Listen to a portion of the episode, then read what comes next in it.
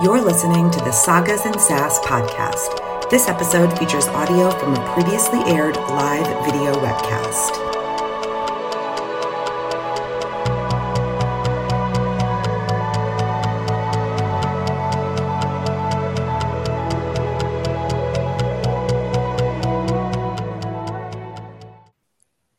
To Sagas and Sass Season 4, brought to you by Geek Saga Entertainment. I'm Tara, along with practically permanent guest host Seth and returning guest Steve. This episode will cover Rage, part two of Morningstar, the third installment in Pierce Brown's Red Rising saga. Please note that if you are watching this as a webcast, there's a chance you will hear some spoilers for other books in the Red Rising series during our live webcasts. However, if you're listening to this as a podcast, any spoilery bits have been edited out.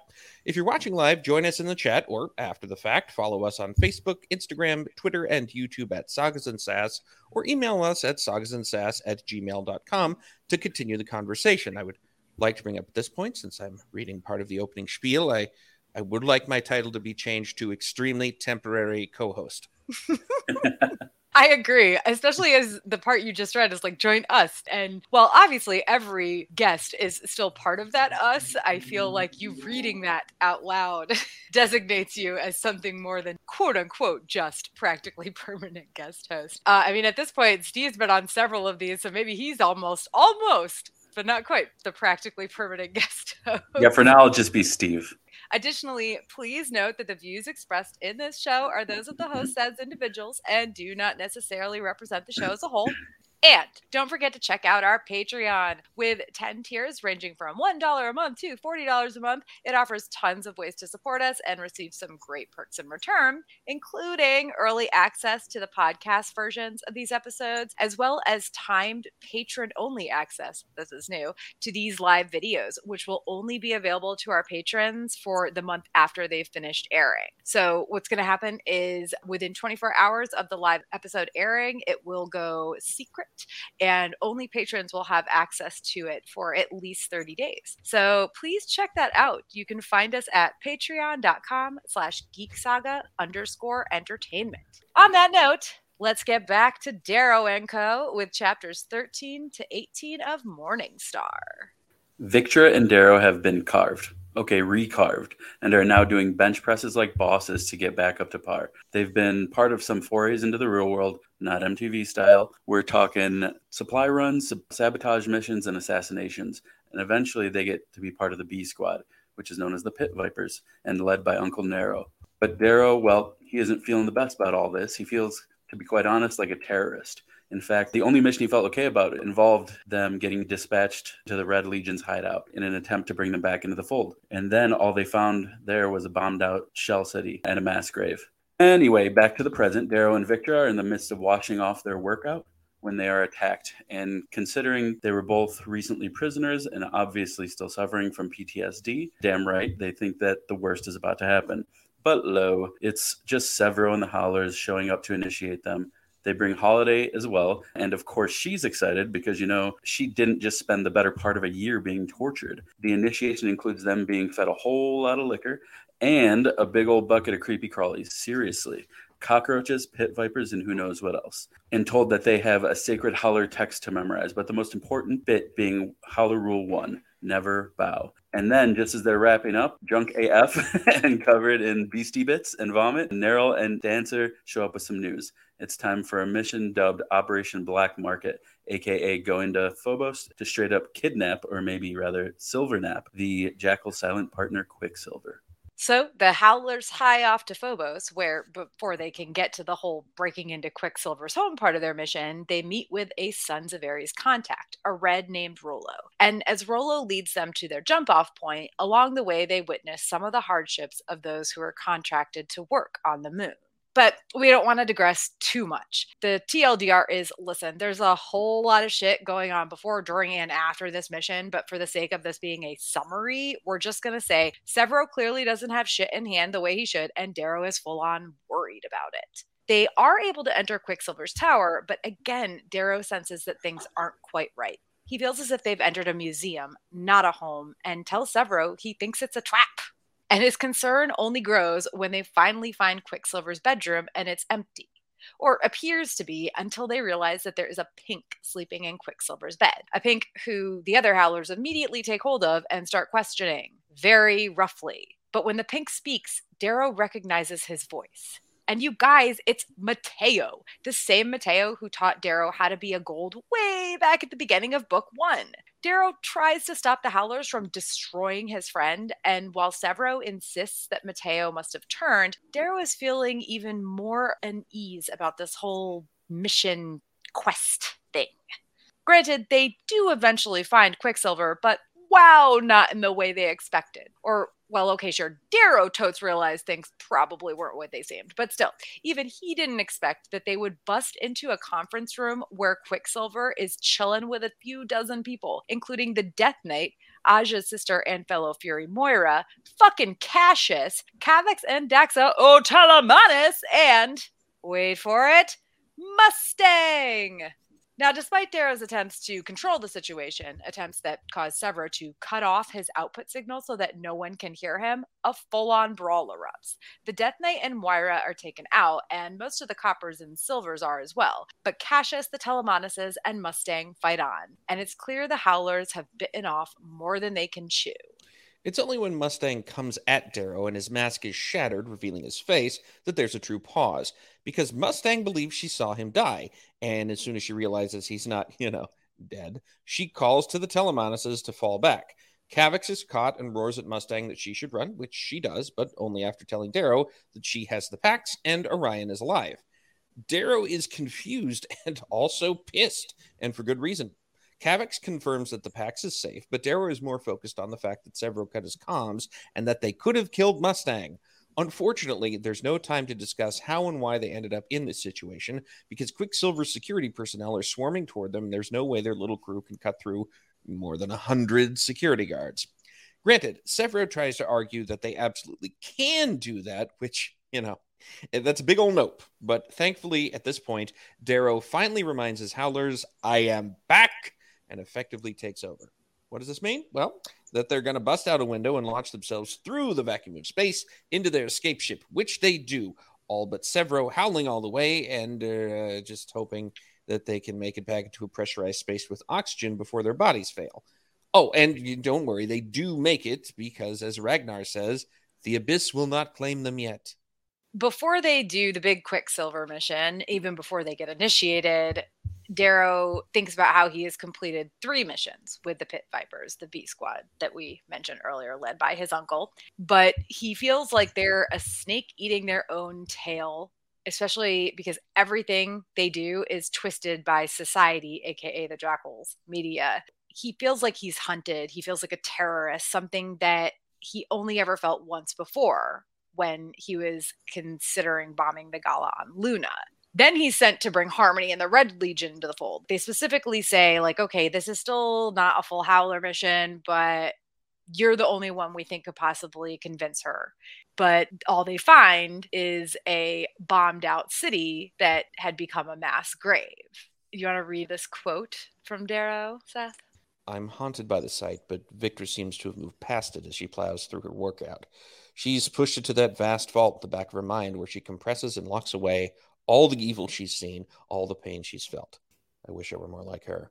I wish I felt less and was less afraid, but as I recall that rim of smoke, all I can think is that it presages something worse, as if the universe is showing us a glimpse of the end we're rushing toward. I feel like all of this, Darrow's feelings about them seeming more like terrorists than anything else. And then when he finally gets sent on a mission that should be more than what he's experienced so far, it turns out badly. It just says a lot about how he has changed as a person because of his time in the uh I don't know. What do we what do we want The to call pit? that? The the, oubliette? ta- the table cell like what do you call a dining room table that has storage under it, you know? he uh, was in that little pull-out drawer that people have under their beds. I really wonder what Pierce was thinking when he wrote about Darrow's torture. And Victra's too, man. This is a pretty hardcore torture. So anyway, Victra I don't know if she really came out of this change. She still seems to be same old Victra who just is focused on one thing and one thing only, maybe. But Darrow clearly does not like the way things are going. I just thought it was very interesting that so much time, I mean, a couple pages really was spent on him just kind of, I don't like this. I don't know what's going on. I've got some feelings about that. I'm sure we're not surprised. Oh, Darrow, Darrow, Darrow, Darrow, Darrow. Uh, you are involved in a physical force insurgency against the government. Now, I agree that it is a tyrannical government and needs to be overthrown, but guess what they're going to call you? It's also like, and I will say this is very much informed by me just having finished Andor, but yes, you're participating in assassinations. I'll tell you something, man. Uh, you got a choice between a bullet and a bomb. I can tell you which one is probably better. Part of me wants him to just be like, I mean, I realize he's still 23, oh. 24. Yeah. Yeah. But it's like, man, this is not going to be pretty. Like it might be pretty at the end where everybody's holding hands and marching forward into a, a brighter future but it's going to be really bad while you're trying to put this together. I just think that he's so much less gung ho about it than he was prior to his time being captured and tortured, which obviously so. That would change literally anybody. But it's one of those things where when Harmony gave him the bomb in the beginning of Golden Son, and he actually considered it for a while because he was so upset about what happened with Eo and everything. But now it's different, right? Like he's doing what he's doing because he's following orders. He's been away and Sevro's in charge, so he's following the orders he's given like a good old soldier. but as he's, you know, marching off to war, he's also understanding that this is not the way things should be yeah, ideally, yes. I don't know. I feel that the whole bomb during the gala thing was more him being nihilistic. I, I, will say he has definitely matured to the point that he can work through the fact that he was tortured and held captive for a year and try to get on to something else. But at that point in his life, he was like, I have completely failed in everything. I have failed you. I have failed everybody who put any kind of trust in me. And the only way I could deal with this is to cut the head off the serpent. Problem with doing that is if you want golds to ally with you at the the end of this, uh, going to be a problem if you if you kill off a whole bunch of them at one time. I mean, really, as we learn very soon, if you want anybody to ally with you on this, maybe you should stop just running stupid like side missions where you destroy little outposts and stuff and then they just immediately start rebuilding and uh. yeah i feel like a lot of darrow's like bright points up until this point have been very like spur of the moment very under pressure decisions and now that he's not the guy in charge exactly and he's having to like play second fiddle he's maybe getting a chance to reflect and say, hey, this is pretty messed up. Because before this, I think his talk with his mother, where she uh, mentioned, what are you changing? What are you changing for Reds? Like to give him like a more broad picture of what's going on. And uh, I think this is same thing, but like in terms of what he has to do, like he has to get his hands incredibly dirty in other words. Yeah, and he doesn't want to, especially after what he's just been through. He doesn't want to seem dirty like he felt when he was the Jackal's prisoner being tortured. All that aside, after all their missions and everything, LOL Howler initiation. Like, seriously, Darrow and Victra are kidnapped in the middle of their post workout showers, completely naked. BT dubs. Holidays dragged into the mix, and of course, Darrow and Victra at first are they're fighting back, and it's only when Darrow hears somebody say "bloody damn" that he takes a step back and realizes, "Oh, okay, we're not actually being captured by the bad guys again." But man, I'm sorry, Sevro and the Howlers. I, I, get it. It's an initiation. Part of me wonders, like, was Pierce in a fraternity or something?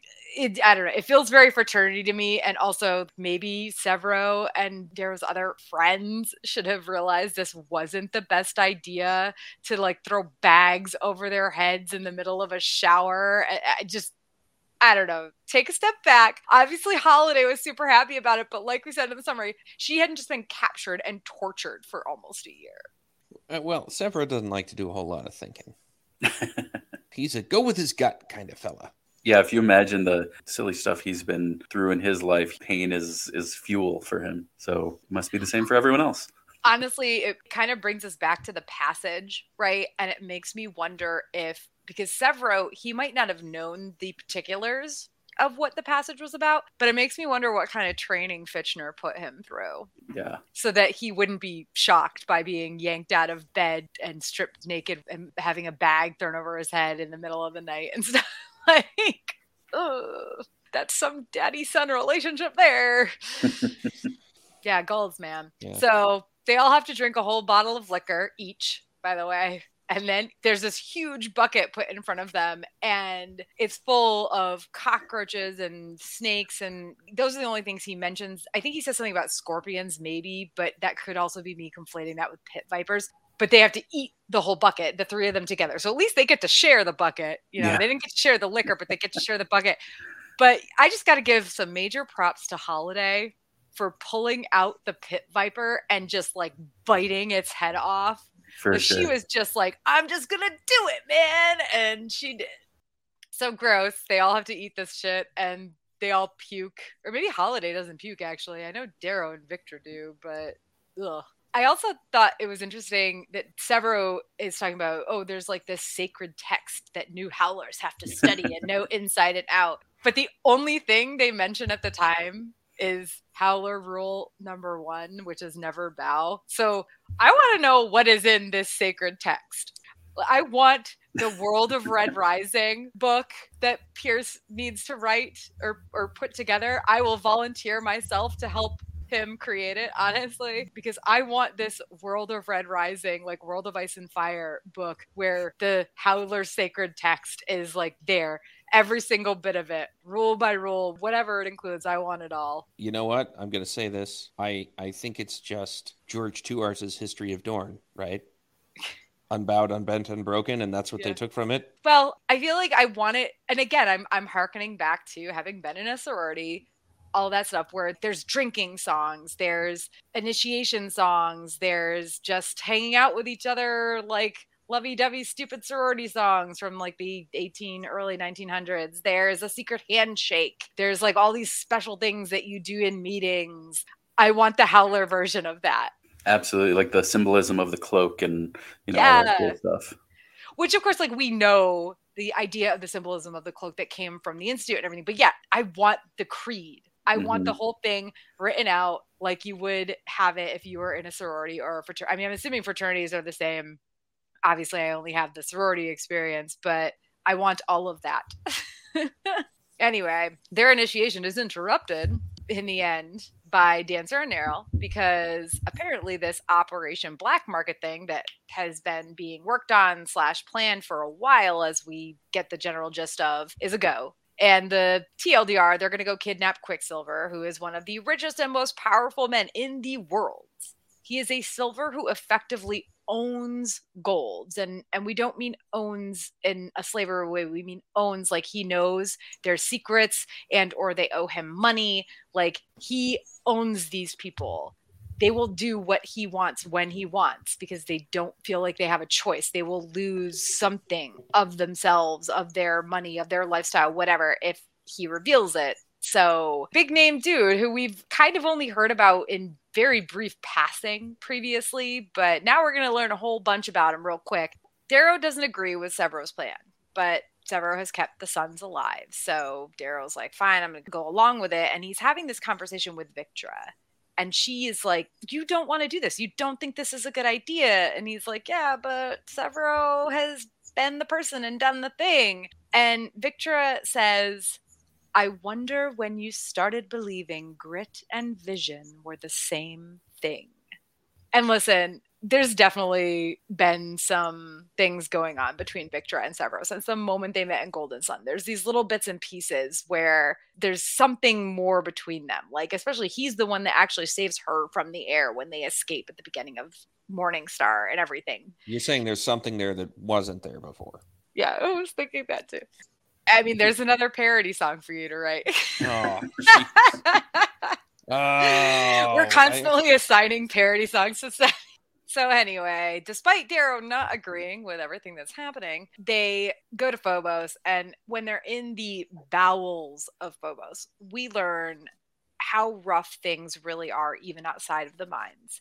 Like beforehand, we've only seen low colors either as reds in the mines or as the sort of higher reds that are servants, you know, the browns, they're like cleanup crews and servants, that that type of thing. But now we see that reds aren't always just in the mines, but they also aren't always kind of in that posher lifestyle because they're coming to Phobos on these contracts that are very tricky, very much indentured servitude. But as they're being led through these sort of depths of the moon by their contact Rollo, Ragnar sees a red who is in bad shape. He's clearly a drug addict. And he asks Rollo why he or they in general don't help these people. Rollo's like, uh, we barely have enough for our own people, like our own family or whatever, it's no good sharing with that lot. Ragnar is still confused because he's like, that's a red. They are your family. And at this point, it's it's interesting because I feel like this goes beyond like, okay, the sons are his family, right? The people who are part of the rising are his family. He's assuming that if you're a red, every red is your family. And Victra kind of fucks up a bit because she tells Ragnar to save his pity that these addicts are empty flesh. And Darrow gets kind of sharp with her. He expects her to back down, but instead she doubles down. And she's like, Empty flesh, darling. Part of being human is having dignity. They don't. They carved it out themselves. That was their choice, not Gold's, even if it's easy to blame them for everything. So why should they deserve my pity? Well, Victra, because not everyone is you or had your birth. Though in the end, she kind of learns a different lesson when this leads to a conversation about the contracts these low colors signed that basically trap them on Phobos. Contracts that are mostly with, surprise, surprise, not Julii Industries. So I wanted to get y'all's thoughts on their whole experience seeing these other low colors who are not miners and not servants, but stuck in a different way, possibly even a worse way, even than the miners, if we want to be real. I mean, for me, it's just one more example of how this society is gross. But I mean, I think the thing here is we also have to remember that we're not great with that kind of thing at all at all. And i mean not to complicate stuff but it, sorry i'm going to bring actual race into this and really become a downer for a minute. But we're not good at least in the states with it's starting to get better but we're not really good with recognizing addiction for what it is. It is it is a disease that you you can't control really whether you have it or don't. You're predisposed to it or you're kind of not kind of a thing but the different kind of language that was used to describe say the crack epidemic of the 90s versus the opioid epidemic of now one of those got treated a lot more sympathetically. So i mean it makes sense to have this here for everybody to see how you know again this is how bad it can get. Uh, i would also like to say that this is the reason that i cannot get on board the Victra trade because Victra has privilege colored glasses. She does. Absolutely. I do think she does learn something of a lesson here because Rollo explains that this guy lost a leg. And Darrow actually even kind of fucks up a little bit because he's like, well, why doesn't he just get a carver? And Rollo's like, the fuck, dude? Who has money for that? We're stuck here because we spend all this time working and we're paid a pittance and most of that goes to room and board and then oh by the way we have to pay back our transportation because nobody reads the contracts and eh, I, mean part of that is kind of like can they all even read is a question we don't know. Yes it appears most reds can read but again we're going back to historically people would sign their lives away in indentured servitude not realizing well that yes, you're getting paid, but you're getting paid a pittance and your room and board comes out of that and you don't make any money. They really don't understand what they're signing up for. And in particular, in this case, they've got to pay back their transportation. And then this guy gets injured and he can't even work anymore. And there's no benefits to help him in any way, shape, or form. So he just becomes down and out and probably is in pain for uh, quite a while due to loss of limb and turns to it seems like it's opiates basically and like you mentioned the opioid crisis and yes i agree that the opioid crisis has been dealt with better because it's more like a white person problem with people getting prescribed painkillers and getting addicted and we ignore other addictions. But in this particular case like this guy becomes addicted and he can't work and he's just a lump on the ground who is flashing his rotting teeth at them and mumbling incoherently and I love that Ragnar is like, help him. Because he doesn't understand why they wouldn't. Because all he's seen so far is the good side of the people on his team. And now he's seeing, oh shit, like the bad side is we're not actually helping everybody. Yeah, and it, it I, I love Victra, but it's definitely moments like this that make you think about the character and then also like how much can you attribute to like ignorance because she's her mother's daughter and who knows how much of the business she actually runs but you can only attribute so much to ignorance is the she did seem genuinely shocked when he talked about having to pay back their transportation. Yeah so I will say I don't think she has had any sort of hand in or knowledge of that side of things. The question is, will she do anything to change it eventually? Mm, don't say anything. I don't know. But for now, it makes it makes her look bad. But to be honest, like it also makes Darrow look a little bit bad in this moment too, because he's just like, just get a carver, right? And they're like, the fuck, dude? Like, that's not how that works. Moving on as they're trying to break into Quicksilver's tower from the vacuum of space. Nonetheless, there's a lot of vacuum of space things going on in this uh, in this episode. We get a random aside about how Darrow ended up with that broken arm at the beginning of Golden Son. And I literally just wanted to touch on this because at the beginning of Golden Son, there's this whole thing about, oh, I'm, he's standing there with his arm in a sling as they go after Karnus's ships for what they think is the last time. And this is the only time we learn what actually happened because as they're breaking into the tower, Victra says, Makes me miss the boys. And it takes Darrow a moment to realize she's not talking about like what's going on here right now, but that the last time she and Darrow tried this tactic, Tactus and Roque were with them. They infiltrated Karnus's flagship from the vacuum as he refueled at an asteroid base during the Academy's mock war. They cut through his hull with aims of kidnapping him to eliminate his team. But it was a trap! And Darrow narrowly escaped with the help of his friends, a broken arm, his only reward for the gambit. So, this is both a little bit of backstory as to why he had a broken arm a book and a half ago, almost, but also a little bit of foreshadowing because they get into Quicksilver's home and it's more like a stage than a home. And again, we go back to it's a trap. But Severo does not like being questioned and insists they continue the mission. And when I say that it's more like a stage, it's literally a museum. There's like precious works of art and like robots and shit on and like I think there's like a there's like a tank with like yeah. carved mermaids on display. Like it's a whole lifestyle vibe here that they're just wandering through, and, but it's silent and just spick and span clean in ways that are like this shouldn't have been this easy, right? Mm-hmm. Yeah. Although I mean, it's not really a trap, really. True. It's, I mean, Darrow is in it's in a trap mindset because of yeah. what he's been through.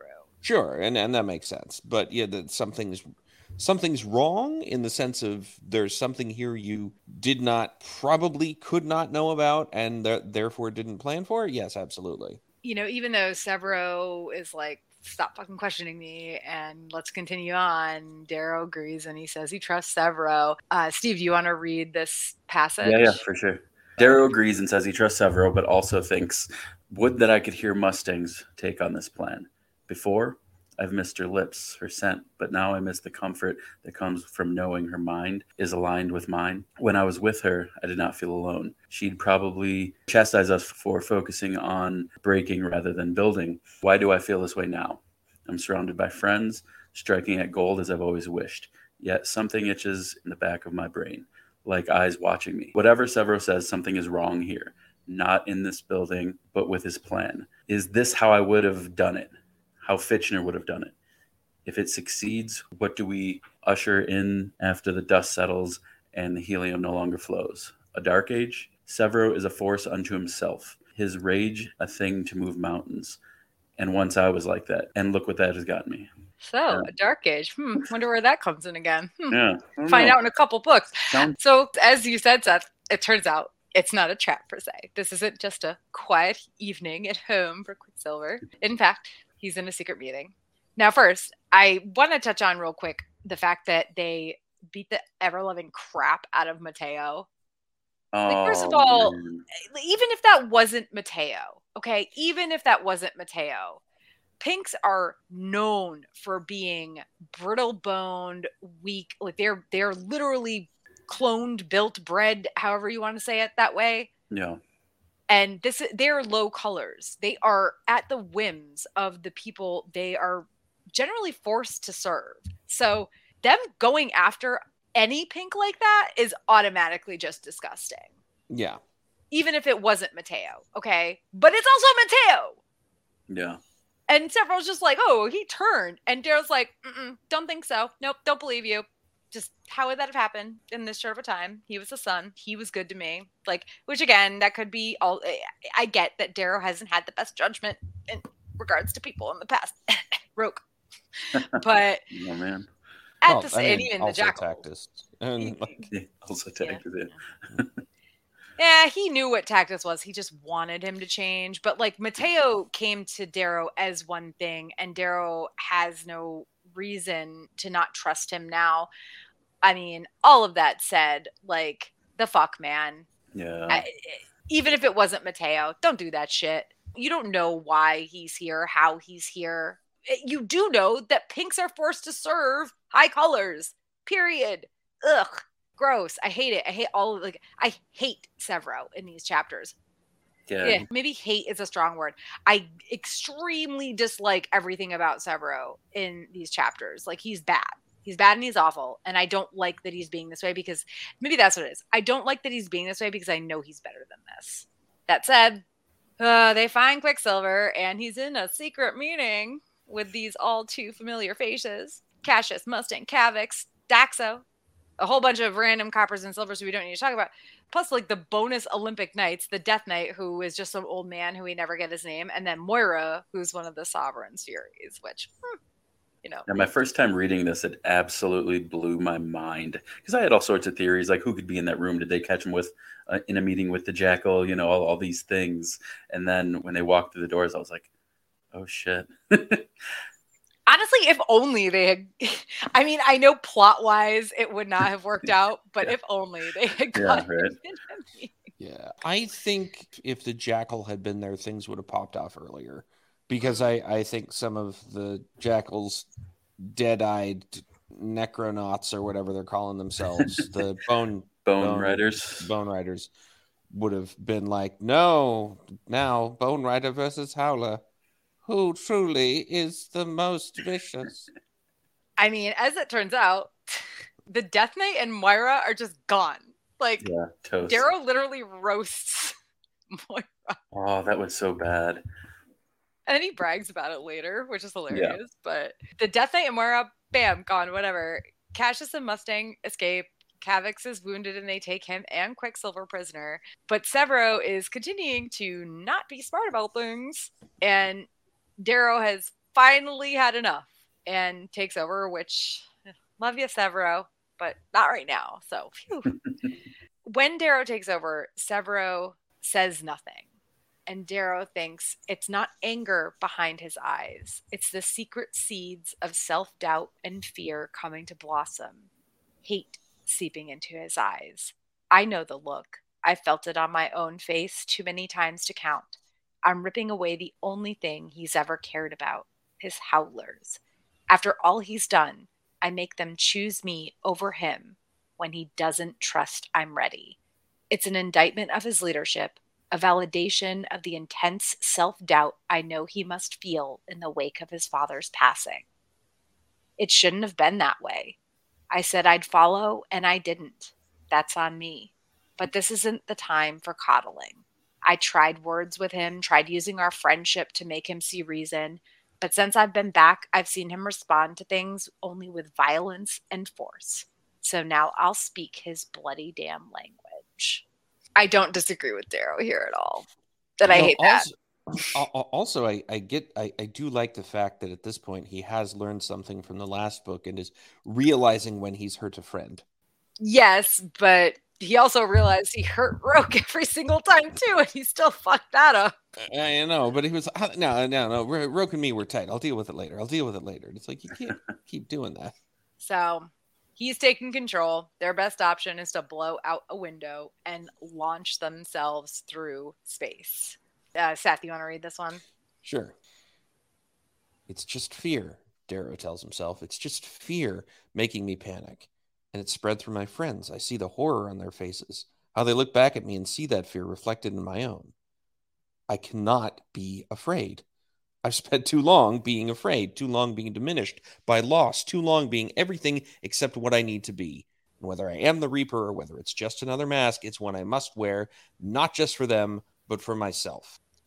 Omnis vir lupus, Darrow shouts, and then he howls. The rest of them follow suit. Well, except Sevro. Yeah, the, it's just fear. It's just fear making you panic. Nah, dude, you're about to go into space without any protection. well, I mean, there's that. I would also argue that fear makes most people panic. yeah. This is like beyond fear. This is like I can't even I honestly can't even think about it. Sometimes even watching have you guys watched For All Mankind? No. Okay, watch it. It's um I believe it's Apple TV. It's Ron Moore, Battlestar Galactica fame, you nice. know. It's a sort of alt history like what would happen if the space race never ended sort of thing. Fucking amazing TV show, okay? Like I would say at this point in my life, it's one of the top three TV shows I've ever watched, especially in terms of drama, right? Like Mhm. I would put it up there with Battlestar Galactica. It might even be better, which is saying a lot for me. So watching like shows like that where I mean there's that movie with Sandra Bullock where she's like out in space Eh, basically any show where there's a chance that somebody is going to like get lost in space and like die in space th- that idea of the abyss freaks me the fuck out so much like Sure. oh god i can't even think about it maybe it's like my weird fear of both heights and claustrophobia like combined i don't know but ugh. And so when they do this it's like yeah this is more than just fear darrow. This is more than fear and panic. This is just i don't even know how to describe it. Like i can't even describe how squicky i feel about them doing this. So yes let's just howl into oblivion and hope that we live. Yeah, especially especially when they describe like their bodies expanding from the exposure. It's just they come back from this way too quickly too but i guess that's mm-hmm. just something we'll never we, we don't need to touch on I so was gonna say, apparently the whole that the whole you'd explode thing isn't true. i don't I, I don't know if they'd say that they would explode but either way They they certainly did in Total Recall. Am I right? yeah. oh yeah Uh, oh my god uh. that was the first r-rated movie i ever watched Oh wow. i don't know if that says i'm old or young Well, you're younger than me. it says I'm young to you, and it says I'm old to literally everybody else. Well, so anyway, they leap into space, and we leap into chapters 20 through 25. After they've escaped Quicksilver's tower, Holiday lands their ship in the docking berth of a Sons of Ares safe house. But their previous disguises have deteriorated, and people start recognizing Darrow for who he really is a totally not dead Reaper of Mars it's clear their time is limited, so Darrow tightens his gloves and goes to get answers from Kavax, of course. Mustang apparently told Kavax that Darrow was a red immediately after she left him in the mines, which is why they weren't at the Triumph. She went to the Telemanuses because she didn't know what to do and respected their counsel to stay out of things for a hot mo. Side note, rightfully fucking so, we're all here for the about us. So, while the Jackal and his people were ravaging Darrow's supposed triumph, Mustang was rallying his other troops, even saving Orion from assassins. And when Darrow asks where his friends are imprisoned, Kavax corrects him. The Pax is as he left it. Mustang left Orion in command, and the rest follow. Because hell yeah, Kavax is the person who raised Mustang, raised her on stories of heroes who wished only to protect the weak. So, of course, she believes that a blue can run a whole dang ship. It turns out that the only reason they were meeting with the Sovereign's minions on Phobos is because they are losing their part of the war. But they also know that the Jackal is a grade A fuck up and that the Sovereign wants to remove him from his position as Arch Governor of Mars. However, even hearing all of this, there's one thing that Darrow still doesn't understand. That being, if all of this is true, why didn't Mustang or anyone on her team try to contact Sevro? Oh, but they did months before they attempted this new alliance. So big about the fact that Sevro clearly never told Darrow about that. However, we have to set this aside for a moment because the big problem right now is how the fuck they're going to get off Phobos and do so without simply abandoning the sons who reside there to slaughter. Thankfully, their new friend Rollo has an idea. He believes that if Darrow heads down to the hive and shows everyone he's alive, rhyme, the low colors will rise for him. Unfortunately, Sevro's still stuck on his plan to use Quicksilver to get them off of Phobos, and he stomps off with Darrow hot on his heels to question their prisoner. Until Quicksilver realizes just who is questioning him, and he reveals that he is one of them, that being a son of Ares and a founding member of the Son of Ares at that. Oh, and it turns out that he's also married to Matteo. Once Quicksilver has convinced Sevro and Darrow that he is in fact on their side, he admits that he hadn't been helping uh, Sevro directly because, well, he sees Sevro as a bad investment, a boy lashing out because he was hurt over his losses. However, now that Quicksilver knows Darrow is alive, he is apparently ready to go all in. And while Darrow recognizes that things have changed and therefore their plan must change, Sevro still wants to just blow shit up which leads to him and Darrow actually coming to blows. Don't worry though, after a few minutes of them duking it out, Sevro breaks down crying and they hug it out, well, and talk it out. And when they join back up with the Howlers, everything is copacetic. And Sevro announces that Darrow is back to being Howler 1, while he, Sevro, is Howler 2. And oh, yeah, remember Rollo's plan? Turns out that that's the one they're going with after all. And thank the gods for that. Also, after a quick call to the Jackal, you know, to brag about how they kidnapped Quicksilver because, hey, why not? Darrow makes his way out to show the people of Phobos that he's totes alive and well. He moves through the hollows in his new blood red armor, unmasked, and of course, low colors immediately take note of him. But this being Darrow, obviously there's more to the show. First, Quicksilver's Greens hijack every broadcast in the system and play the video of Eo's song and death. And when it's over, Darrow speaks. And yes, it's the usual big, moving Darrow speech, punctuated by him removing his gloves to show that he no longer has sigils, the first person in hundreds of years without them. Darrow reminds the low colors that they aren't fighting for hate, vengeance, or justice, but for their children and their future. And then he tells the golds that the low colors are rising and their rule is at an end. To punctuate the end of the speech, Sevro begins a rhythmic beat of his fist against his chest, a beat that is picked up by the other howlers, by the sons of Ares, and then by everyone around them. Break the chains, Darrow roars before giving Ragnar an order, the end result of which is the Phobos military spire going completely dark, followed by a live video feed showing a slave becoming a hero as Ragnar and a pack of low color welders and laborers take control of the spire. At this point, Sevro takes charge of the battle that was roused by Darrow's speech because, as usual, there are more plans and plots within plots and plans, and one of them is for Darrow to join back up with Ragnar to go, well, obviously somewhere very cold based on the gear they're donning. Only before they can leave, who shows up in the hangar but Mustang? Because Ragnar, having a mind of his own and all now, he set Kavax free and told him to tell Mustang where she could find Darrow. None of which Darrow is very happy about, but Mustang wants a second chance, dang it, and she's mm, kind of used to getting what she wants.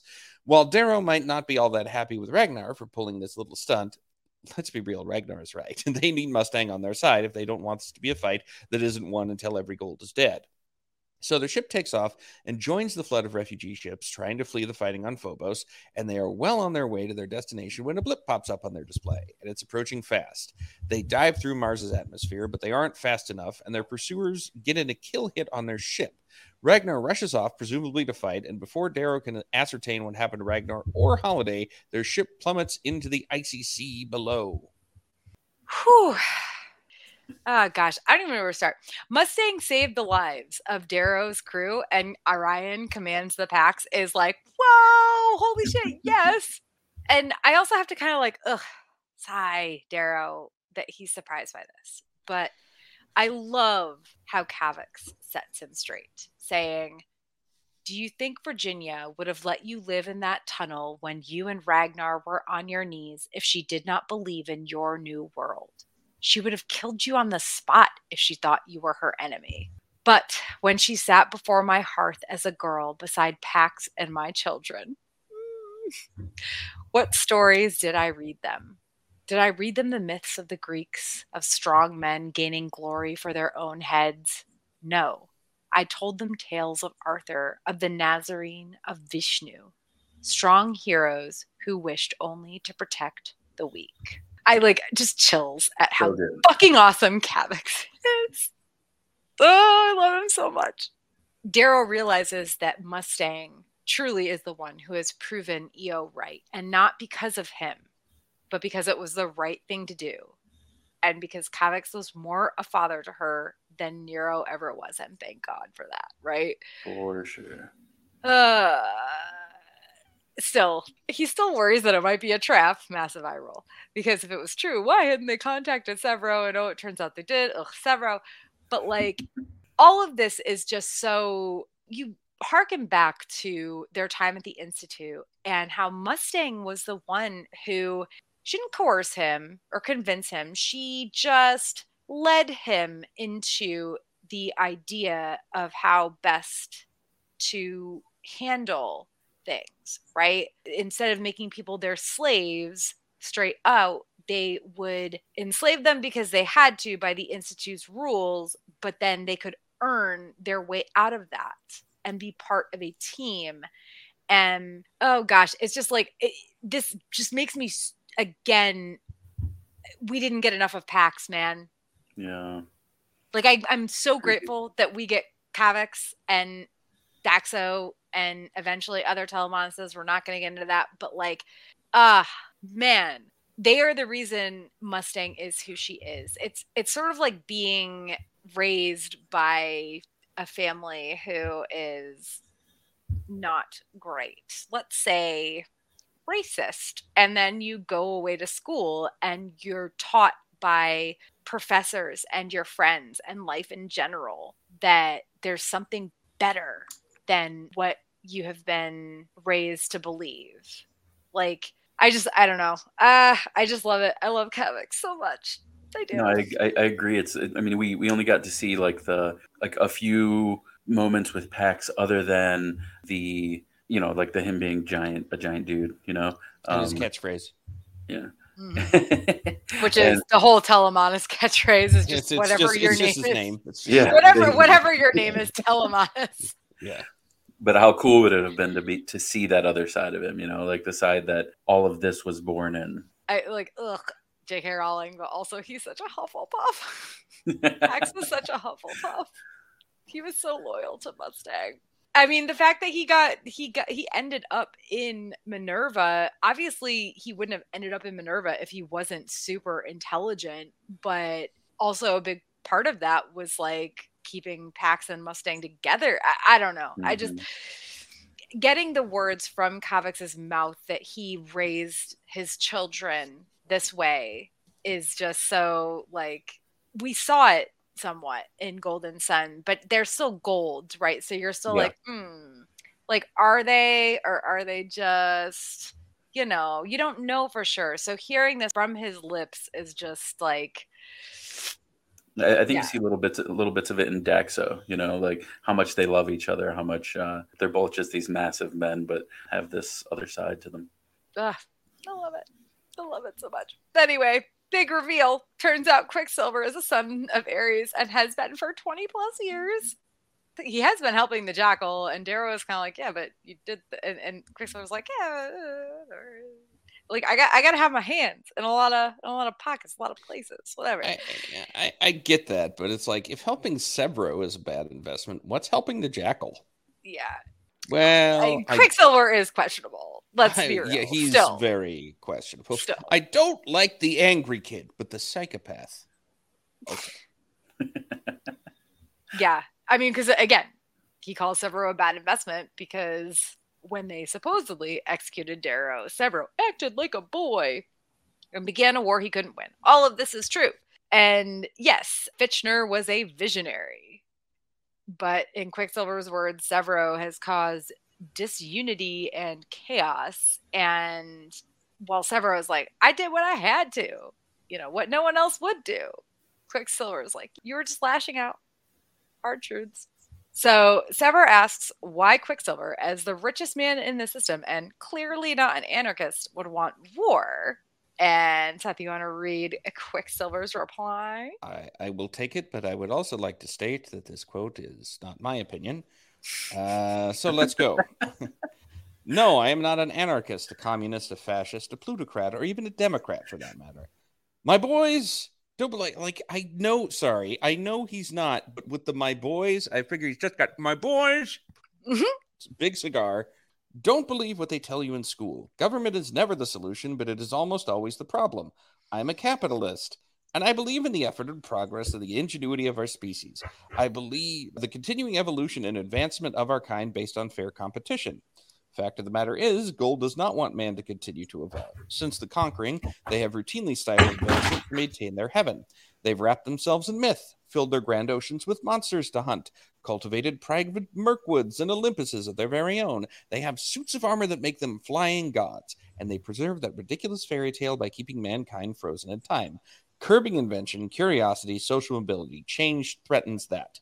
They should build robots to toil, explore beyond the solar system, and he believes Darrow could take down the Jackal, the Sovereign Gold as whole. So he's all in. He's all in. You know, Sevro's still like, whatever, man. And Darrow's like, dude, this is a really good ally, which he's not wrong there. And Sevro still wants to just blow shit. Like he has a grenade in his hand, and Darrow's like, "No, stop it with the grenades and the bombs and shit." And they fight it out, and then they hug it out. I mean, and when they fight it out, I will say the fight between him and Darrow, it was well written, but it was also kind of hilarious. It was hilarious. like yeah. I can't remember the exact like moves and shit, but whoa, Darrow's way bigger than him. And Yeah. yes, he had to be recarved, but he had training the first time and he's had more training since. And still, Sevro is holding his own because he's a nasty little shit. Like, this is how he beat Priam in the passage. Exactly. So they fight it out, they hug it out. Sevro starts crying, which oh, I feel so bad because in this moment, Quicksilver is right. He is kind mm. of like a little boy who has just lost his way. But, phew. Sevro admits, at the Institute, I'd wake up in the morning and I'd think I was still in my dreams. Then I'd feel the cold and I'd slowly start remembering where I was and that there's dirt and blood under my nails. And all I want to do is go back to sleep, to be warm. But I knew I had to get up and face the world that didn't give a shit. That's how I feel every morning now. I'm afraid all the time. I don't want to lose anymore. I don't want to let them down. Sevro. He's just obviously in over his head, right? I mean, mhm. He's not the guy to be running an insurgency at this point in his life. he never was. And I don't I don't think he ever wanted to, right? Yeah. Even at this point, I don't think he wants to, but he was shoved into this role and he is loath to give it up only because he fears that if he does, whoever takes over is going to put his friends in danger. I mean, we saw him mm-hmm. in Golden Son after the Iron Rain when they lost, I believe it was Weed. He was like crying on the battlefield. He couldn't deal with it. Ugh, poor Sevro. He is not built for this.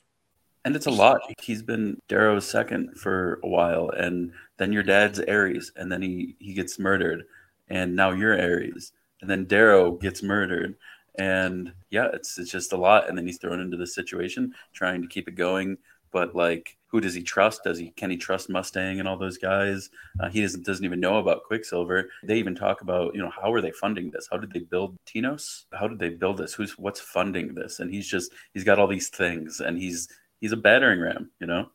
Yep, he's a fighter, not a leader. Yeah.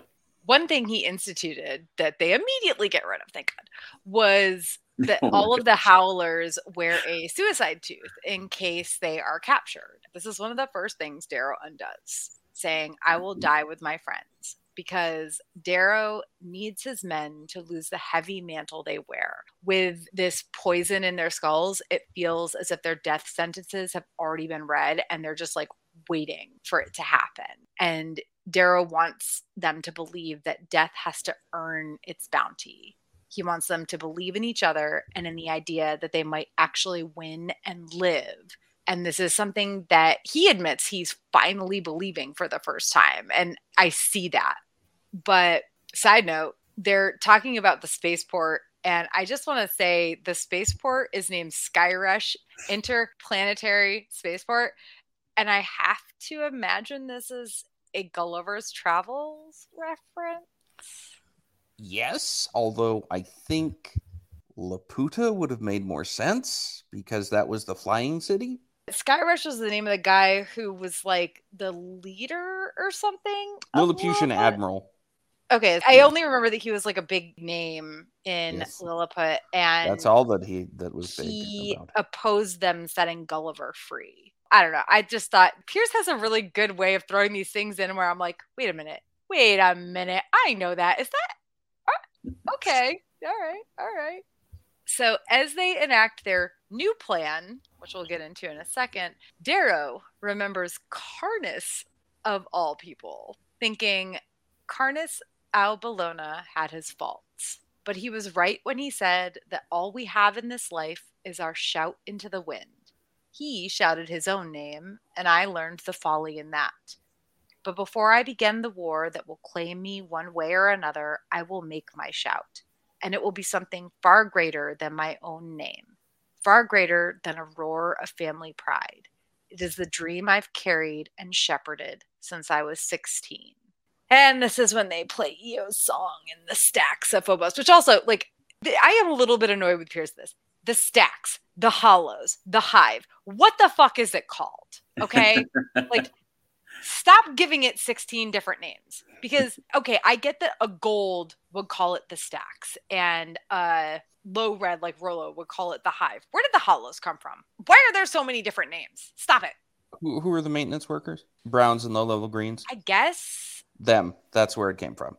it's too many names though. It's unnecessary. Give it two names at most. A high color name and a low color name. It's too many I know, but I mean, if I may, is New York Anyway, the city that never sleeps, the Big Apple. listen.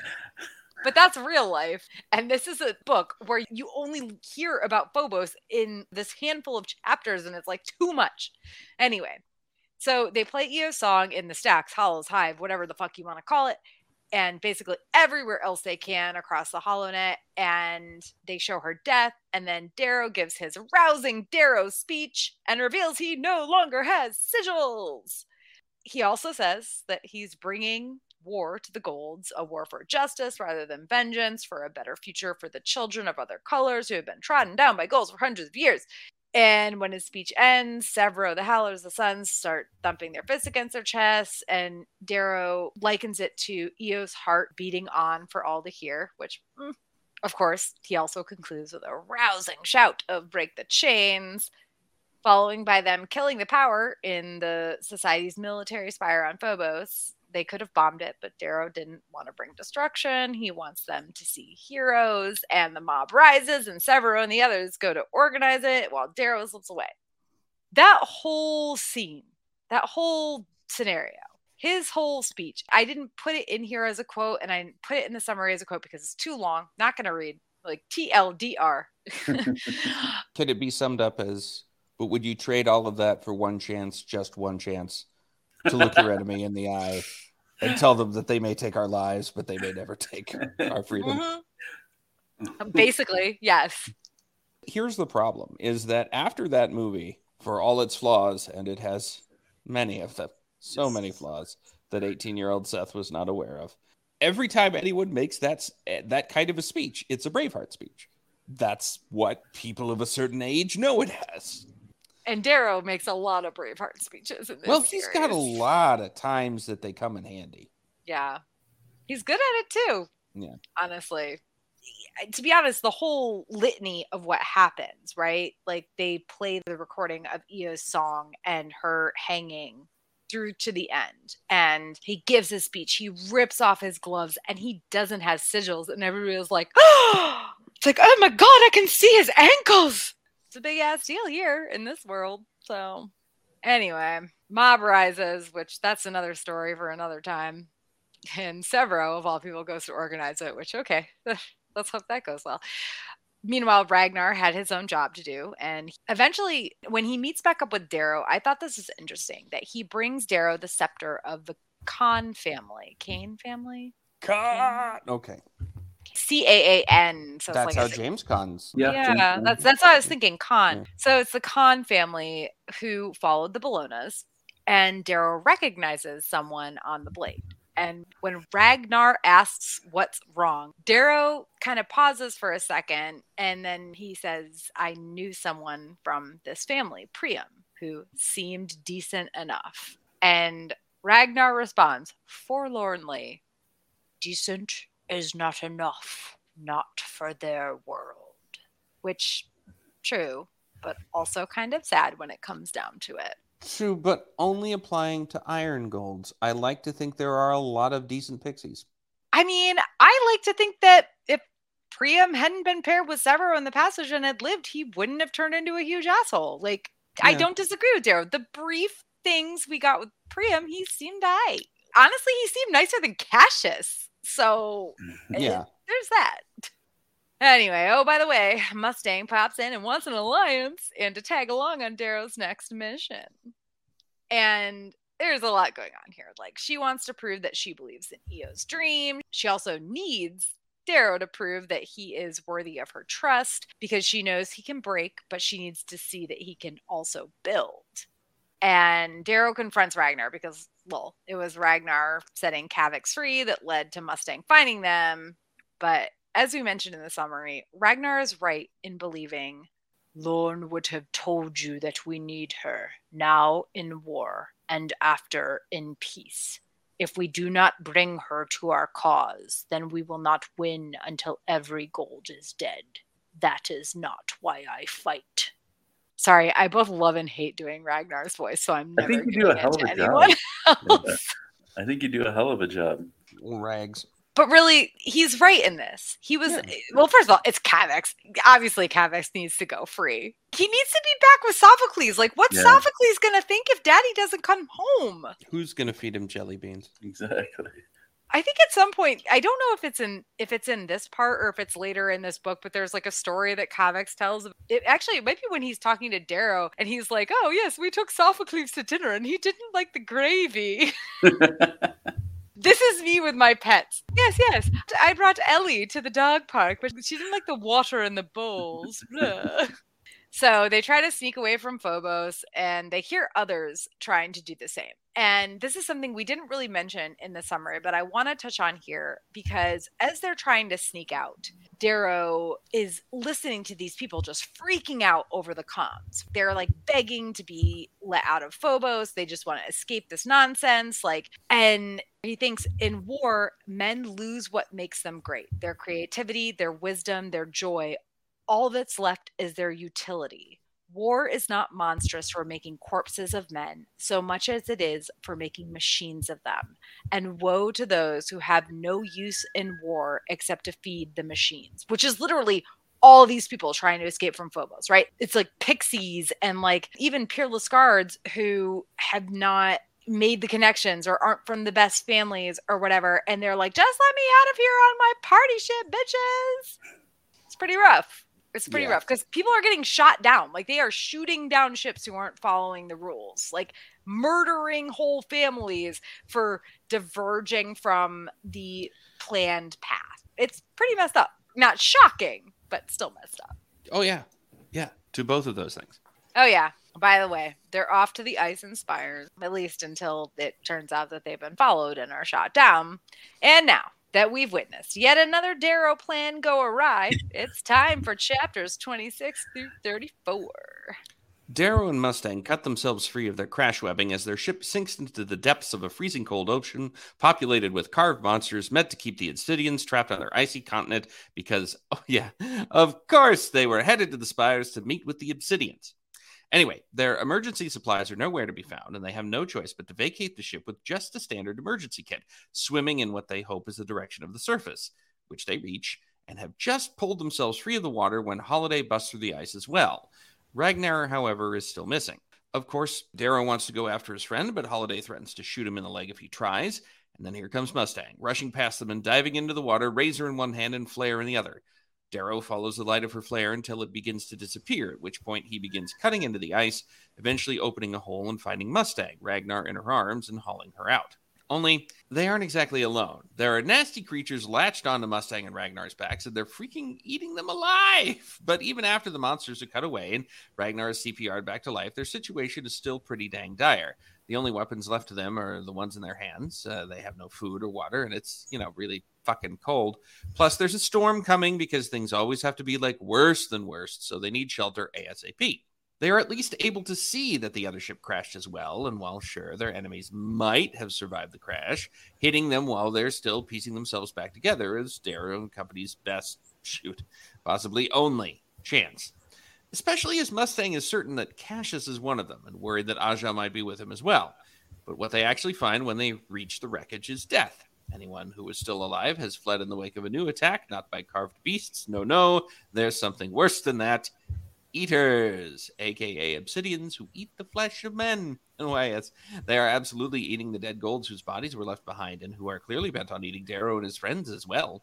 It's pretty much only thanks to Ragnar that they survived this encounter. Though Mustang is injured, Darrow straight up had some bites taken out of his pretty face, and in the end, they find that most of the ship's gear was taken by the survivors who fled. Still, they are able to seal themselves inside for the night and even get in a good meal and some, well, if not pleasant conversation, at least or a revealing conversation. Because, as if we had enough reasons to dislike Mustang's dad, turns out her birth mother died after losing a baby because Nero wouldn't let her get medical treatments that would ruin the quote unquote purity of the product. Whatever. Good thing no one was missing Nero at this point anyway. Jerk. The next day, they have a decision to make go straight to the spires or chase down Cassius. Oh, yeah, and Aja, because, yup, she is there as well. Darrow convinces Mustang that they should take the chance to waste their enemy because when else would they be so exposed? So off they go with a ghost of a plan that involves Darrow and Ragnar confronting the two Olympic Knights while Mustang and Holiday hide in the trees and play sniper. Shockingly, yeah, or not, their plan doesn't work. Cassius figures out where the danger is coming from just in time and knocks Aja out of the way when Holiday shoots. And when Ragnar tries to use one of his razors as a throwing knife, Aja fucking catches it in mid-air.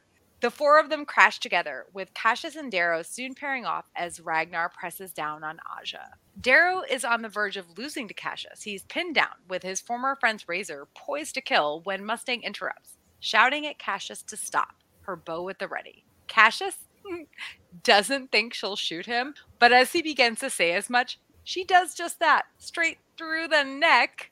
Unfortunately, things don't go quite so well for Ragnar. A moment too late, Darrow realizes that his friend is about to fall into Aja's trap, and before he or Mustang can offer any help, Aja has speared Ragnar through with her razor.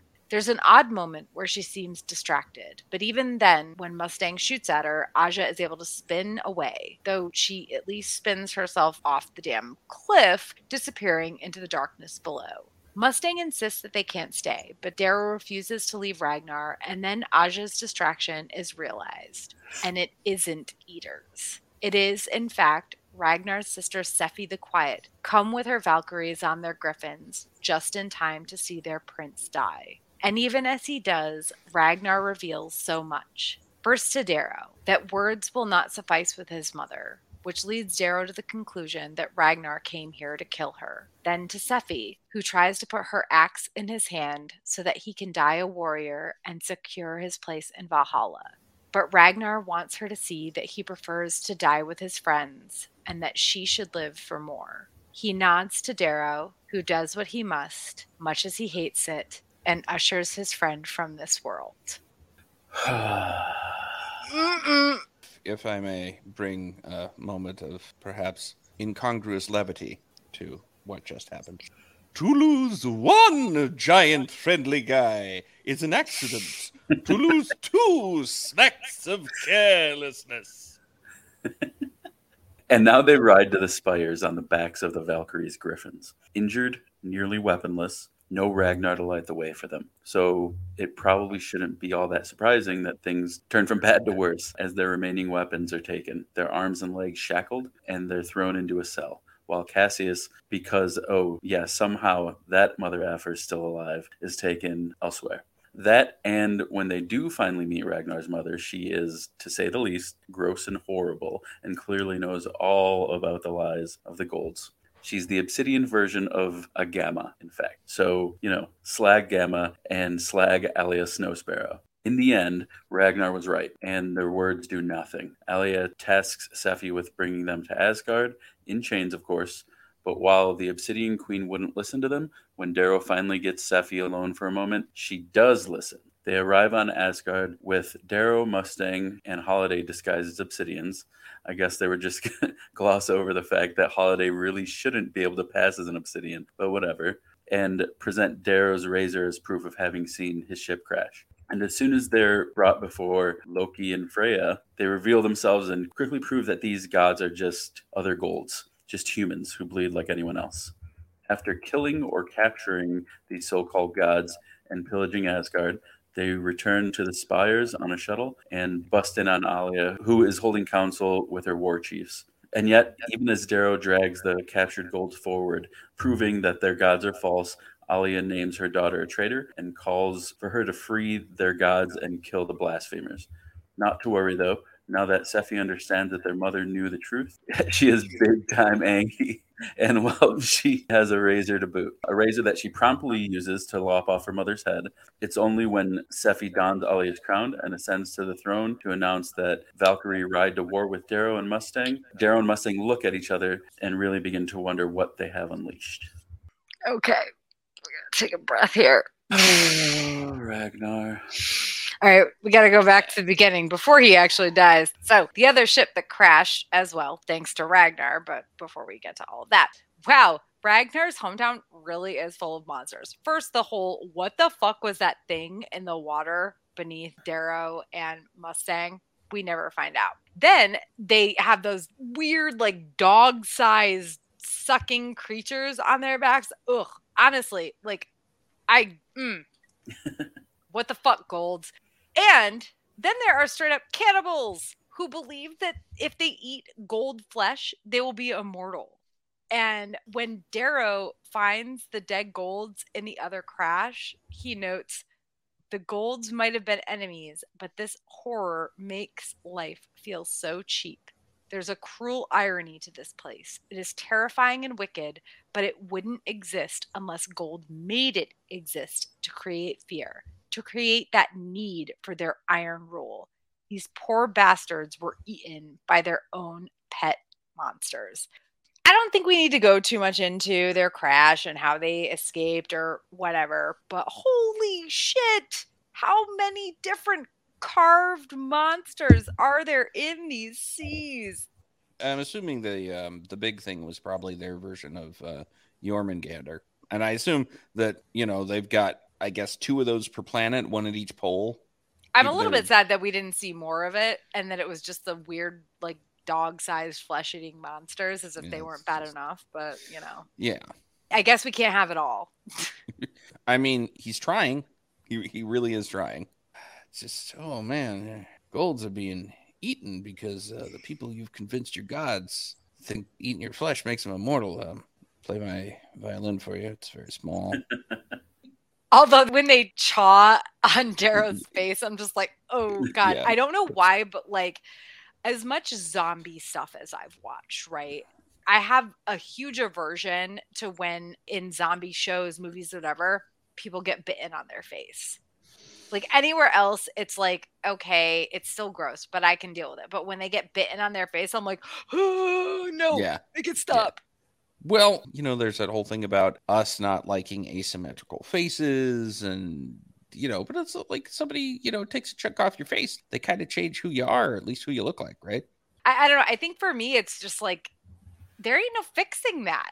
And, No. and I get they have carvers here, and Darrow can just go back and get the fucking chaw off his jaw, pardon the rhyme, fixed. Mm. But like, ugh. Blech. Yeah. Yeah. And the fact that they believe that if they eat the flesh of golds, they will ascend. I, I- I'm just saying, I, I'm having a difficult time remembering a story in which people pretend to be gods and it works out okay for them. Yeah. Uh, Peter Yeah. Venkman, maybe you don't always say you're a god when somebody asks. It's They got what Oh, was yeah. coming to them in a way. oh way. yeah, they did. but still, ugh. Well, they do get safe. They're able to seal themselves in the other ship, and there's food, thank God. So they're warm and cozy with food, which means apparently it's time for some parental history chat, which seems a little awkward, but like, okay, guys. We learn that Holiday's father was a typical legionnaire with a family in every port. Ragnar never knew his first father, aka his blood father, who went to be a slave before Ragnar was born. And while they all knew Mustang's father, obviously, they start talking about her mother instead because Holiday's like, she looks like a cold bitch. And Mustang's like, um, that's my stepmother. She liked Adrius, which mm, honestly, Yeah. if you like Adrius, you already have a problem. yeah. Mustang's real mother died when she was young. And whew, if that's not a tale, we briefly touched on it in the summary. And this is just like trigger warning for a lot of shit here. Mustang's mother was pregnant. The doctor said there would be complications with the birth and recommended medical interventions, but Nero refused because if the child was not fit to survive birth, it did not deserve life. And interfering with that medically would lead to the product lacking purity, which seriously, ew, what the fuck. I'm not surprised their goals, whatever, but also hearing it in an actual story, like a family story from a character who we know and love, just makes it so much more poignant than knowing that it happened all the time. Mustang's mother was very sad and eventually took a walk to the sea cliffs near their home and never came back. Not going to get into that, but Mustang admits that's why she's here because she knows that that's what they were wondering. She says, My father was a Titan, but he was wrong. He was cruel. And if I can be something else, I will be. It was interesting because there's several different levels to this. Like Darrow doesn't talk about his family because they all kind of know what happened to his family for obvious reasons. But Holiday's mother was like baking them shit and also teaching them to take apart ships and stuff. Apparently, great mom. But Holiday's like, yeah, I love my mom. Uh, you know, my dad, he was an asshole, but like, she kind of says like, it was no big deal. He was just like every other Legionnaire dad.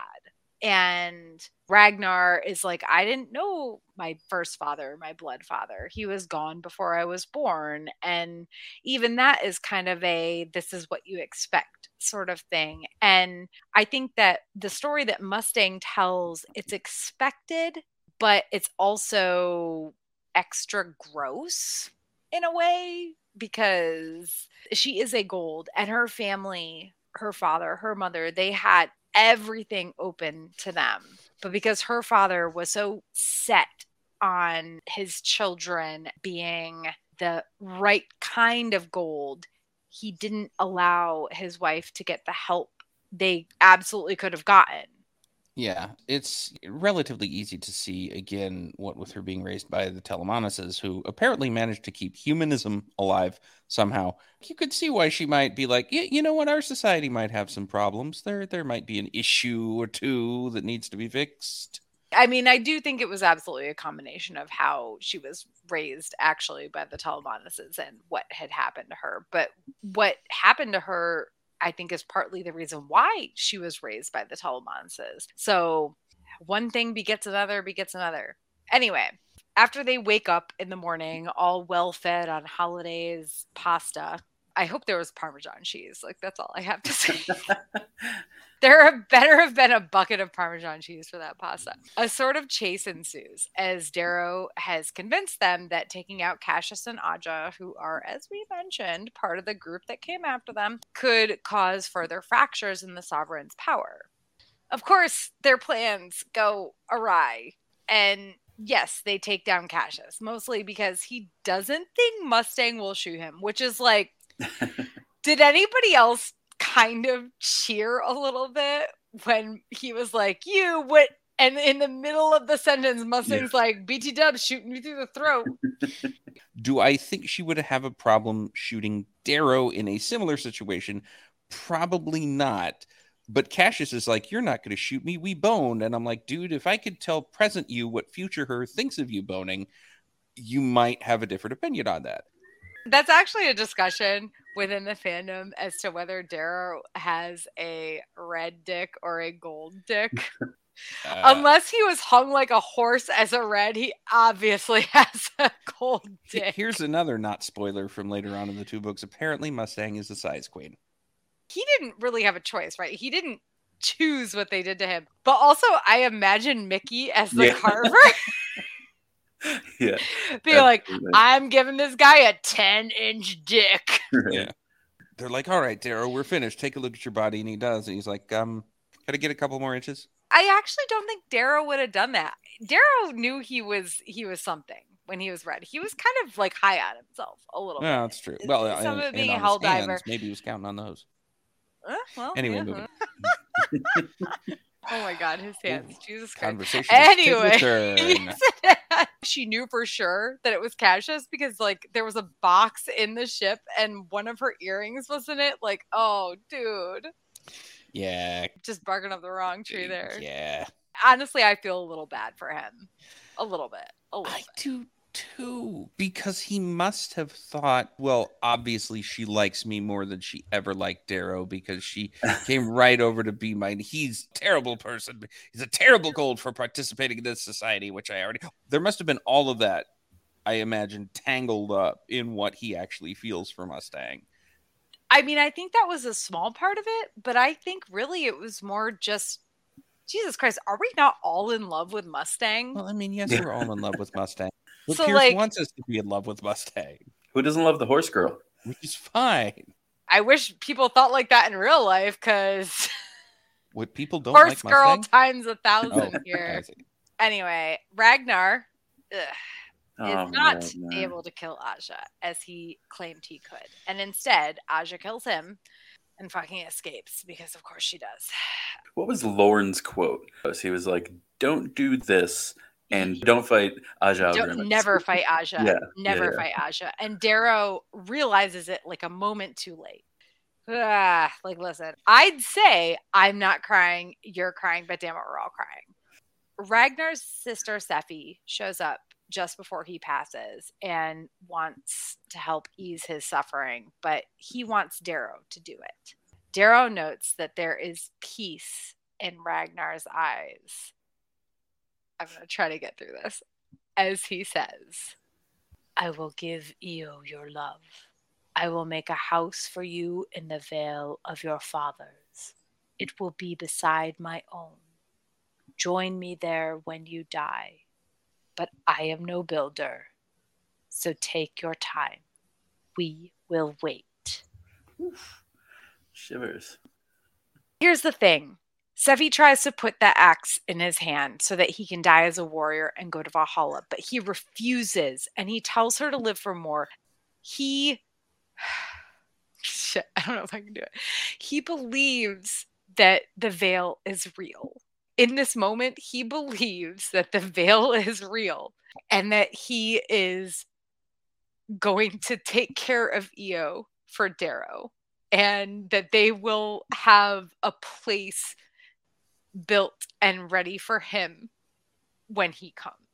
Every time I fucking read this, I cry. I'm so Mhm. sorry. It's so it's so beautiful because this is somebody who was raised to believe that Valhalla was the thing you aspire to and he doesn't aspire to that anymore because he doesn't believe in it. He believes in the Reds story. He believes that the vale is a place and that when it all comes down to it, he will see his friends there again. Yeah, I also just like I don't know that this was necessary here. His death or his, his death at this point just because i had some thoughts about it being a little more poignant if he could have convinced his sister because he was this you know he's this big convert and he believes in what they're fighting for and he believes in all this stuff. And if he could have convinced his sister that maybe this was the way to go rather than darrow and, and circumstance doing it i don't know.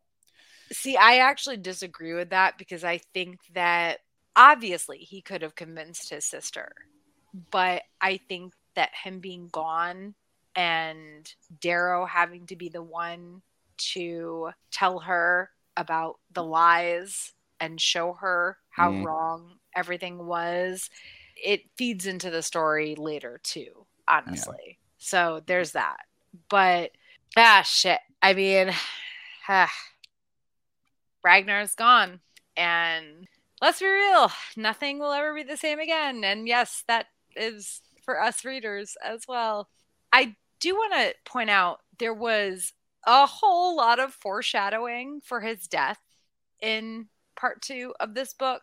Once on Phobos, when he says, like, we're not going to meet the All Mother yet. And then again on the ship as it was being attacked, he's like, I'm coming for you. You know, he survives that, but almost drowns, and Mustang pulls him out and they CPR him back to life. And he's like, Not yet, All Mother, not yet. So it's like sometimes him acting willing to meet his maker it, and then that last time him saying like no not yet and i'm just like ah pierce brown why do you do this to us? There was a fuck ton of foreshadowing for his death. The only reason i'm pointing that out is because i never noticed it in my original like reads. So it was interesting this time to be like oh shit he says like this and this and oh my god obviously he was going to die and here's the other thing then darrow is like how is Sevro going to react? Oh, And then, oh my God, don't even start. My nieces and nephews will never braid another bow into the friendly giant's hair. Darrow thinks that part of his soul has departed and will never return because Ragnar was his protector and he gave so many strength. Still to this day, I'm pretty sure this is the death in the series that has racked me the most obviously we all love Pax, but like mm, I don't think anything beats this yet. Now that said, Ragnar warned Darrow about his mother, alias Snow Sparrow, but oof, of course Darrow and Mustang don't really listen. And when they arrive at the spires, they're imprisoned. And still, they try to meet with and I guess talk sense into her or some shit until she begins speaking in high lingo Oriot, which surprises Mustang but not Darrow, who thinks, I know how the low rise under the power of the mighty, and this merely confirms what I've long suspected. Slag and Gamma are not the only favored slaves of the world. And Mustang still tries to convince Alia to join them, but obviously to no avail. And then they're on their way to so called Asgard to be delivered to the gods on high in chains. But along the way, Darrow gets a moment alone with Sephi and is at least able to convince her to let him show her the lies that have ruled their lives. And they trick their way into an audience with the Golds who run Asgard. I love how they show up at Asgard, and for some reason, somehow, Holiday is also disguised as an obsidian, but let's ignore that. And Darrow, disguised in obsidian, lays the razor at the violet's feet and he goes into all these like metaphors. I don't remember what they are, but he, the Viola's like, "How do you know?" And Darrow's like, "The gulls whose Oh, skin yeah. were like your hair." It was, it's like so over the top. Yeah. And in the, while he's saying it, Darrow's like, "Oh God, it's too much," but then he keeps going. It's fucking hilarious, honestly. He doesn't know how Obsidian speaks, so he just keeps speaking in metaphors, and they keep getting worse and worse and more. and more. And then the Viola's like, all right, fine. I'll bring you to the gods. And they go, and uh, quote unquote Freya and quote unquote Loki are there. And they're Hmm. basically just golds who got fucked. Proctor Mercury, probably for his involvement at the Institute with the jackal shit. And Freya actually mentions, like, I fell in the Iron Rain for you. I kind of feel bad for Proctor Mercury, though. Like, a little bit. Well, Like, a little, like, come on, a little bit. he wanted Darrow in his house. He's like this jovial little dude, and like, Nero is a piece of shit. So you know that he was like holding shit over their heads and stuff. Like, I feel, I feel a little bit bad for him. all right, all right. Maybe, a, maybe a little, a little. Uh, yeah, yeah, a little. Like Mm. even Darrow says he feels bad for him. So the fact that he gives his codes to them and they just like Mustang's like, so we got these two. There's five more gods here. You want to go get them, girls? And the Valkyries just go fucking pillaging and murdering. Maybe not murdering because they do. They do bring some live captives Yeah. back to the spires. Man, the trip up to the spires too. It's like this super dangerous thing, and there's like bodies littering the cliffs and stuff. Yeah. It's like, so don't you want these obsidians to fight for you? It's honestly kind of institute like, if you ask me. Yeah. But only the best and strongest of obsidians may fight for gold. I will be in here with the heating and the booze. I just there's so much there's so much like ugh, ugh there, but Well, it's it's like I was I was thinking about it again. uh, One part of Andor that I watched yesterday, in fact, really called it to mind. you just now watched Andor. It took me a while. It took me a while. I just finished it today. I haven't Uh, watched it yet, so Oh, oh boy, it is a treat, but a real dark one. So just be aware. oh, nice. Yeah, it's uh it's super like but there's just one part where it's like, you know what, folks, if you if you tell somebody that they have the chance to win an award, you may as well just let them have the award cuz that way they keep working harder for you. See? That's the trick. Rather than just being like you can never win. Ah! Look at all the power I have over your puny little lives. It's very bad. All of it's very bad. And listen, I still feel a little bit bad for Proctor. But I mean, I'm sure it's not an ideal role for him either. no, Yeah. it's not. No, he got he got straight up sent here. Like this is his punishment for taking Nero's bribes. He's been there for a while. So listen, he's he's not the worst of them. So there's that. Now, when Proctor Mercury realizes what they mean to do, that being release the obsidians on the worlds, he tries to reason with Mustang. And he's like, This is madness. They're monsters. And Mustang claps back with, this is Asgard and kicks him down a well. yeah, but Mustang claps back with, If they're monsters, we should ask ourselves who made them that way. Ugh, so yeah, they take Asgard, they return to the spires to reveal the truth to anyone who doesn't already know it. Alia is just like, traitors in our midst. And straight up like calls her daughter a traitor and is like, everybody's a liar, free our gods. And it's like, hmm, but you already lost. And Sefi is just like, oh wait, I have a racer now. Hmm. bump, bump, bump. Pa lops off her mother's head before anybody in her war chief council can draw a weapon. Just by Alia Snow Sparrow. And honestly, good fucking riddance. And for the first time in 20 years, Sefi speaks and says simply, she knew. That's it. She knew. And then she like breaks open her mother's war chest and goes and sits on the throne and is like calling all Valkyries. and at that point, Darrow and Mustang, for good reason, are like, oh shit, what the fuck did we do? Thoughts on how Sefi reacts to this and the fact that she not just lops off her mother's head, but sits on her throne and speaks for the first time in 20 years. I thought it was pretty cool. I, Yeah. thought, I thought that Sefi probably wouldn't have been so direct if her mother wouldn't have been like traitor, you know, pointed the finger first. Maybe she wouldn't have cut off her head, but it probably would have happened within the next, you know, 30 minutes or so. Yeah. I'm sure. I mean, frankly, I, I think she's lucky she didn't get the blood eagle after Yeah. Sefi found out that she'd known this whole time. I'd be very angry. Yeah.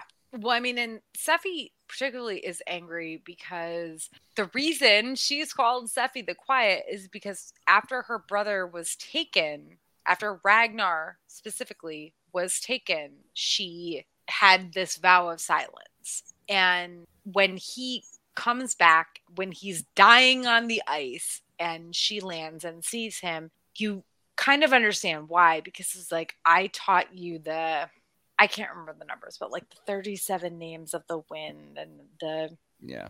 they were clearly so close as children. And then her brother was gone and she made a vow of silence because he was gone. And now that he's dead and she knows 100% proof knows that her mother was part of this whole shenanigans. I mean, Yeah. I say that as like that's a really light word to call it. Well, I mean, her but- mom essentially sold her brother. Yes. Oh, oh, no, she did sell her brother. She sold so many people. She has been part of her entire race's slavery. Let's be real, that happened in real life too.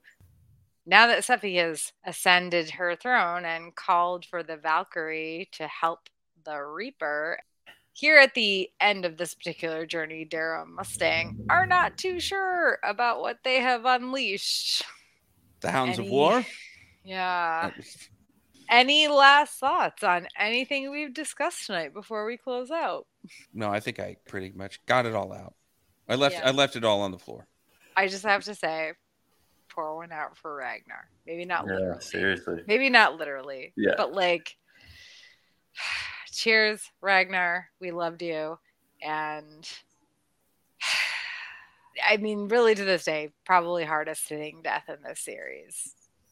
And I say that having read all five books so far. But I think that what I want to touch on real quick before we go is him being the shield of Tinos, how he had become the protector. And that's something that Aja actually taunts them with when she meets them on the ice. She's like, You were my father's monster. Like, Darrow, you don't even know what he did to Pinks. And Mhm. Ragnar says, Your father made me a monster, and I have become something beyond that. It's kind of like, whatever you're saying about me, like, psh, brush my shoulder off, bitch. He believes in himself and his friends believe in him. His literal nickname is the Shield of Tinos. When he dies, Darrow is like, My protector is Mhm. gone. My protector, this person who shields me, who shields other people. Ugh, I just, I love him so much. I'm so sad he's gone. Truly. I mean, yeah, I, I hate to see him go. And I think that I know you say you don't think his death was needed at this point in the series. I kind of disagree with that. Yeah, let me put it this way. Do I think him surviving the book if he didn't die at this point was probably going to happen? No, I don't. But you know, I, I look, Pierce is writing him. He gets to make the choices. We just get to critique him and make fun of those choices if we don't agree. True. True, true. Yep. Well, on that note, as we close out the episode, we just want to give a shout out to our Heroes Tier patron, Tommy of the TKOK Podcast Network. Tommy boy, Tommy. thank you so much for supporting us. Once again, I'm Tara, along with temporary co host Seth and not quite, but very close to practically permanent guest host Steve. Don't forget that you can always hit us up at Sagas and Sass on Facebook, Instagram, or Twitter, or email us at sagasandsass at gmail.com with any comments or thoughts you might have. Thank you for joining us for Sagas and Sass. We will be back on Wednesday, February 1st to cover part three of Morning Star.